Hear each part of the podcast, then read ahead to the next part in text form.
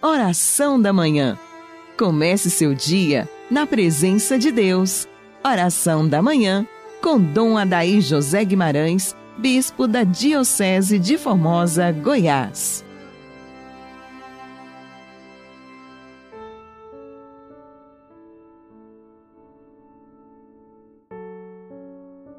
Amado ouvinte do programa Oração da Manhã, nesta terça-feira de oitava de Páscoa, iniciemos nossa manhã na presença dos santos anjos, em nome do Pai, do Filho e do Espírito Santo. Amém.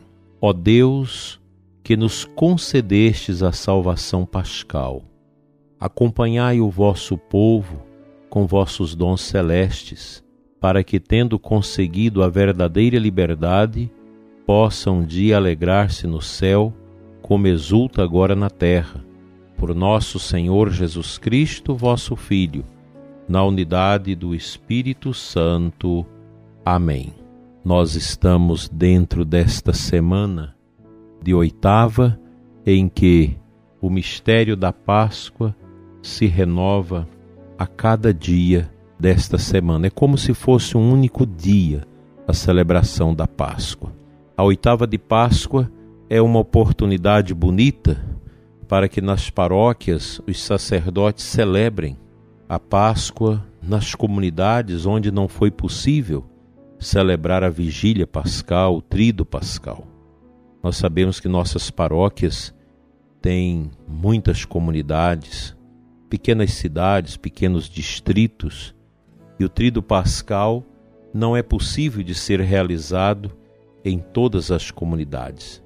Então, a oitava de Páscoa é uma oportunidade ímpar para que nós possamos celebrar o mistério pascal de Cristo nessas comunidades, para que elas também possam contemplar na liturgia sagrada da Igreja a verdadeira luz da esperança, que é Cristo ressuscitado, justiça do Pai neste mundo tão injusto, tão cheio de dor, de pecados e misérias.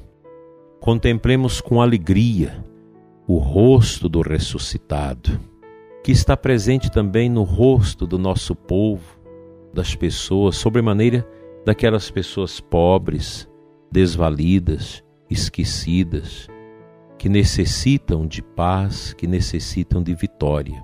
Deus se manifesta também no rosto dos que sofrem, dos que com Jesus carregam sua cruz, famílias enlutadas, filhos que ficaram sem seus pais por causa do flagelo da peste, famílias que estão experimentando a dor do desemprego, pessoas que perderam tudo por causa dos fechamentos, que quebraram economicamente e que choram ao baixar as portas dos seus comércios porque já não têm mais condição de abri-los. São as dores de Jesus que continua neste mundo na dor dos irmãos, com os quais nós devemos viver a solidariedade. Nesse tempo obscuro e confuso, nós temos testemunhado muitas coisas bonitas, verdadeiros testemunhos de amor, de solidariedade, gestos profundos de irmãos que estendem as mãos aos outros irmãos, de pessoas que arregaçam as mangas de suas camisas para trabalhar em favor do outro, ajudando o outro. Muitos exemplos bonitos. E até mesmo na área médica, na área hospitalar, quantos testemunhos a gente tem ouvido de médicos, de enfermeiros, de atendentes que doaram suas vidas, estão doando suas vidas, trabalhando às vezes além daquilo que é obrigação de trabalhar, por amor à vida, por amor ao próximo. Esse é o sentido da vida. A nossa existência, ela não pode ser vivida no egoísmo.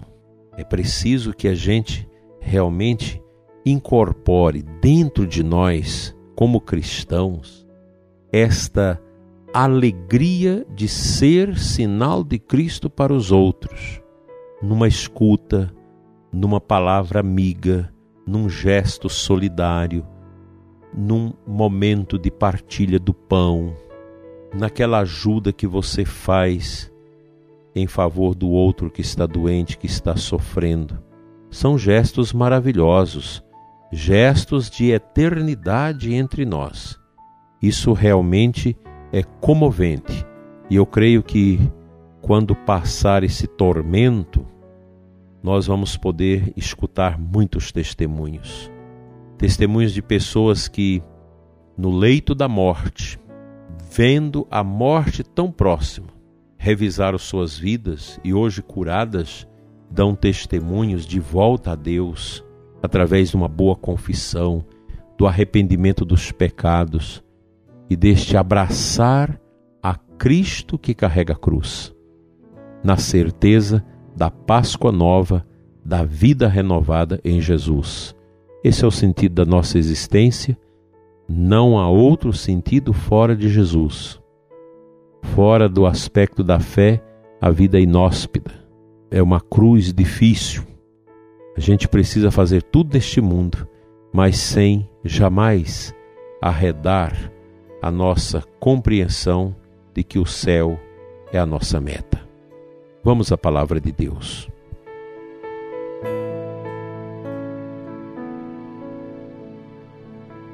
Nesta terça-feira, o evangelista João nos apresenta o capítulo vinte, onze e dezoito na nossa Santa Liturgia.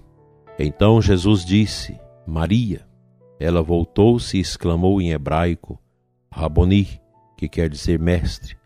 Jesus disse: Não me segures, ainda não subi para junto do Pai. Mas vai dizer aos meus irmãos: Subo para junto do meu Pai e vosso Pai, meu Deus e vosso Deus. Então Maria Madalena foi anunciar aos discípulos: Eu vi o Senhor, e contou o que o Senhor lhe tinha dito. Eu vejo nesta passagem um dos momentos maravilhosos, extraordinários do contexto da Páscoa de Jesus. Esta mulher, por exemplo, que teve uma vida de pecado, Cristo a libertou através de um exorcismo, expelindo uma legião de espíritos de impureza, de prostituição, que escravizava essa mulher em Magdala. E ela foi liberta pelo Senhor, curada por Cristo, e deixou tudo para trás. Deixou a vida imunda, deixou o pecado, deixou as misérias, as companhias ruins, todas aquelas situações inglórias para com Deus, e seguiu Jesus no seu ministério. Maria Madalena se tornou uma colaboradora da obra de evangelização do Senhor e o acompanhou até a cruz. E foi ela a primeira pessoa neste mundo a ver o sepulcro vazio e a receber esta mensagem de que Jesus havia ressuscitado.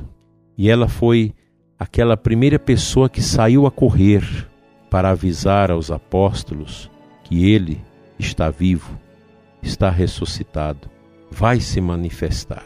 Que coisa linda, maravilhosa, esta ânsia de Maria Madalena de dar a notícia. Essa é a maior notícia. Cristo ressuscitou, Cristo está vivo. Não há notícia maior do que esta, não há mensagem maior do que esta. Mesmo a notícia do homem que chega à lua, das nossas espaçonaves que chegam a Marte, que atravessa todo o sistema solar, essas notícias são tão interessantes, mas elas não são maiores do que esta. Nenhuma notícia neste mundo é maior do que a notícia que Maria Madalena dá aos seus irmãos: Ele ressuscitou. Esta verdade, ela é nossa, ela é dos cristãos, ela é sua, prezado ouvinte. Ela é uma verdade que acrisola a nossa alma, que dá sentido à nossa vida. E você, tomando posse na sua vida do mistério do ressuscitado, você vai entender as mortes, os sofrimentos, os tormentos, as injustiças, e vai ter forças para ser sinal de Jesus no meio do caos e das misérias deste mundo. Vamos à nossa oração.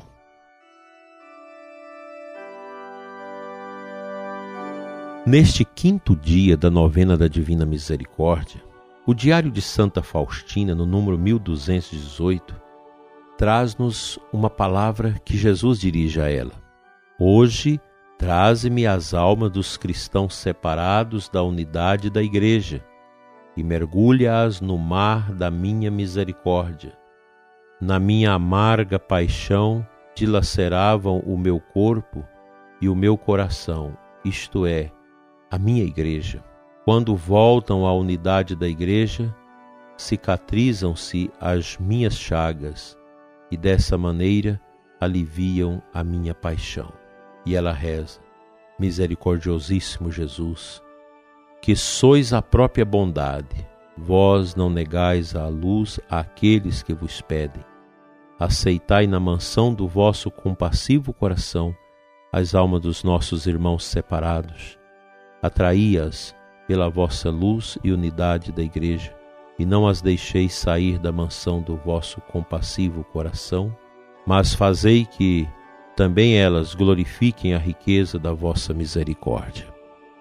Isso aqui é uma mensagem bonita que Jesus dá a Santa Faustina, uma mensagem ecumênica, uma mensagem de esperança do retorno daqueles que se separaram da Igreja para que voltem à unidade do corpo de Cristo. O Senhor Jesus quer que os seus filhos, que os cristãos, sejam um só coração e uma só alma. É um trabalho grande, difícil. Aos nossos olhos humanos parece ser impossível, mas para Deus não. Nós cremos que um dia todos os cristãos irão celebrar no mesmo altar, ouvir a mesma palavra e viver no mesmo redil da única Igreja de Cristo. Que o Senhor abençoe todos os nossos irmãos e irmãs que não são do nosso convívio eclesial, que estão fora da Igreja.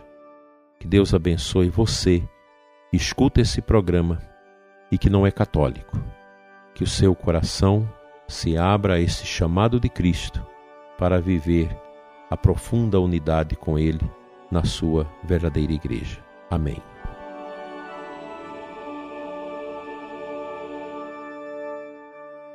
Que venha sobre você, prezado ouvinte, e sobre todos que não são católicos e escutam o nosso programa, a bênção de nosso Senhor, com o desejo de que possam participar também desta una e santa Igreja. Em nome do Pai, do Filho e do Espírito Santo. Amém. Tenha um abençoado dia e até amanhã, se Deus assim nos permitir.